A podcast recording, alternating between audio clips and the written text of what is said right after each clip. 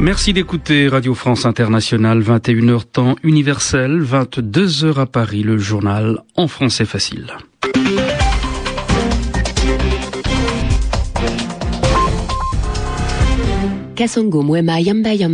Avec Edmond Sadaka. Bonsoir. Bonsoir Kassongo, bonsoir à tous. Deux membres du gouvernement tunisien donnent leur démission face à la rue qui exige un renouvellement du personnel politique de l'après Ben Ali. Les deux ministres faisaient partie du dernier gouvernement de l'ancien président, mais la colère ne tombe toujours pas. Washington annonce le déploiement des forces navales et aériennes américaines autour de la Libye. Pour les États-Unis, l'exil de Muammar al-Kadhafi serait une option pour mettre un terme au soulèvement de la population L'année 2011 risque d'être une année noire pour le chef du gouvernement italien Silvio Berlusconi. Après un an de pause, un procès pour fraude fiscale et faux en bilan a repris ce matin à Milan et ce n'est que le début de la série. Le journal en français facile. De nouvelles démissions en Tunisie au lendemain du départ de Mohamed Ranouchi et de son remplacement par Beji Kaïd Essebsi. Deux membres du gouvernement, Mohamed Afif Shelbi, ministre de l'Industrie et de la Technologie, et Mohamed Nouri Jouini de la coopération internationale, ont donné leur démission face à la rue tunisienne qui exige un renouvellement du personnel politique après le départ de Ben Ali. Les deux ministres faisaient partie du dernier gouvernement de l'ancien président. Pour autant, la colère ne tombe toujours pas, bien au contraire. David Thompson.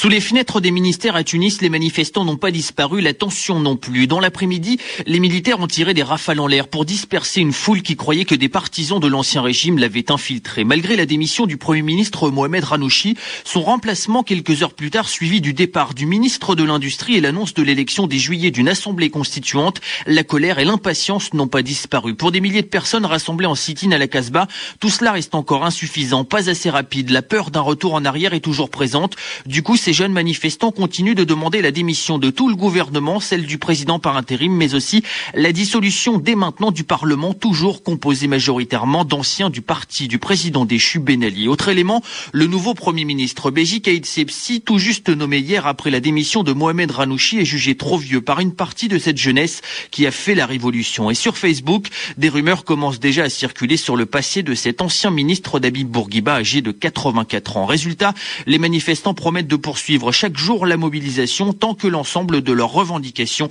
ne seront pas satisfaites. David Thompson, Tunis, RFI.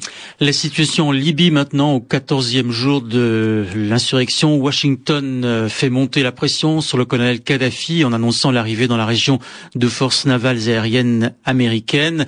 Et puis on l'a appris il y a quelques minutes, des forces fidèles à Muammar Kadhafi ont tiré ce soir sur des passants à Misrata, l'est de Tripoli, faisant au moins deux morts et un blessé grave. grave pardon. Washington fait donc monter la pression Kassongo. Oui, selon le Pentagone, l'armée américaine est en train de déplacer les forces navales et aériennes autour de la Libye. Pour Washington, l'exil de Kadhafi serait une option pour mettre un terme au soulèvement de la population. Les États-Unis qui affirment avoir bloqué 30 milliards de dollars d'actifs libyens depuis les sanctions annoncées vendredi par la Maison Blanche. Deux avions français transportant des médecins et du matériel médical doivent décoller pour Benghazi. C'est le début d'une opération massive de soutien humanitaire aux populations des territoires libérés, indique le Premier ministre français François Fillon. Benghazi, Nicolas Champeau. L'annonce de François Fillon est intéressante à plusieurs titres. D'abord, l'aéroport Benina de Benghazi, dont les pistes avaient été endommagées par les combats il y a neuf jours, serait de nouveau opérationnel. Toutes les évacuations à partir de Benghazi se sont déroulées par voie maritime jusqu'ici. Par ailleurs, cette annonce confirme que Paris se range clairement du côté des territoires libérés par les insurgés et que la France a déjà établi un contact avec les autorités de transition mises sur pied il y a à peine 24 heures. Cette aide sera sans conteste précieuse, notamment pour tous les nationaux qui ont été quelque peu délaissés par leur gouvernement. Certains sont dans des camps de réfugiés. Les migrants d'Afrique de l'Ouest, d'Afrique centrale, du Bangladesh et des Philippines sont logés dans des camps dans une anse du port de Benghazi. Les autorités de transition peinent à les approvisionner en nourriture et à leur administrer des soins, car elles doivent dans le même temps relever tous les autres défis logistiques et sécuritaires des territoires libérés de Libye. Nicolas Champeau, Benghazi, RFI. L'opposition libyenne a repris aujourd'hui les exportations de pétrole à partir de l'Est libyen. Un tanker à destination de la Chine a été chargé cet après-midi au port de Tobruk. En Égypte, l'ancien président Hosni Moubarak et sa famille ont reçu l'interdiction de quitter le territoire sur décision de la justice égyptienne. Les avoirs dans le pays de l'ancien Raïs et de ses proches ont été gelés. Après sa démission le 11 février dernier, Hosni Moubarak avait quitté le Caire pour sa résidence de Sharm el-Sheikh sur les bords de la mer Rouge. Le Palestinien... La... Oui, la suite de ce journal en français facile. On va parler du Proche-Orient avec de nouvelles violences dans la bande de Gaza, des violences qui ont fait un mort. Un ouvrier palestinien qui ramassait du gravier a été tué par un tir israélien. L'armée a reconnu avoir tiré sur un suspect qui marchait près de la clôture pour le dissuader d'avancer. Nicolas Falaise. Le Palestinien tué ce lundi n'était pas membre d'un groupe armé, c'était l'un de ces hommes, parfois très jeunes, qui ramassent du gravier pour le revendre dans un territoire en manque de matériaux de construction. L'armée israélienne ouvre régulièrement le feu sur ces Gazaouis dès lors qu'ils s'approchent du mur de béton séparant l'enclave palestinienne du territoire israélien. Par ailleurs, toujours ce lundi, un homme a été blessé par un tir de char israélien dans le sud de la bande de Gaza. Selon l'armée, le blindé a ouvert le feu sur un groupe de suspects. Ces violences s'ajoutent à celles de ces derniers jours. En plus des habituelles roquettes artisanales, un missile de type Grad a été tiré de Gaza la semaine dernière. Il a touché la ville israélienne de Beersheba. Cela ne s'était jamais produit depuis l'opération Plomb durci il y a deux ans. Les raids israéliens de représailles se succèdent et le premier ministre Benjamin Netanyahou a lancé jeudi une sévère mise en garde au Hamas. Le mouvement islamiste qui contrôle la bande de Gaza tente actuellement d'imposer une politique de retenue aux différents groupes armés du territoire, à commencer par le djihad islamique qui renacle à obtempérer aux injonctions du Hamas. Nicolas Falaise, Jérusalem, RFI. Barack Obama et Ben Ki-moon se disent de la montée de la violence en Côte d'Ivoire. Ce lundi, des experts du comité des sanctions et un officier de l'UNUCI ont essuyé des tirs provenant des forces loyales au président sortant Laurent Gbagbo à Yamoussoukro. Personne n'a été blessé. Ces personnels de l'ONU s'étaient rendus à l'aéroport de la ville pour vérifier une information faisant état de livraison d'hélicoptères en provenance de la Biélorussie. À la demande de Ban Ki-moon, le secrétaire général de l'ONU, une réunion d'urgence du Conseil de sécurité se tient aujourd'hui sur la situation en Côte d'Ivoire.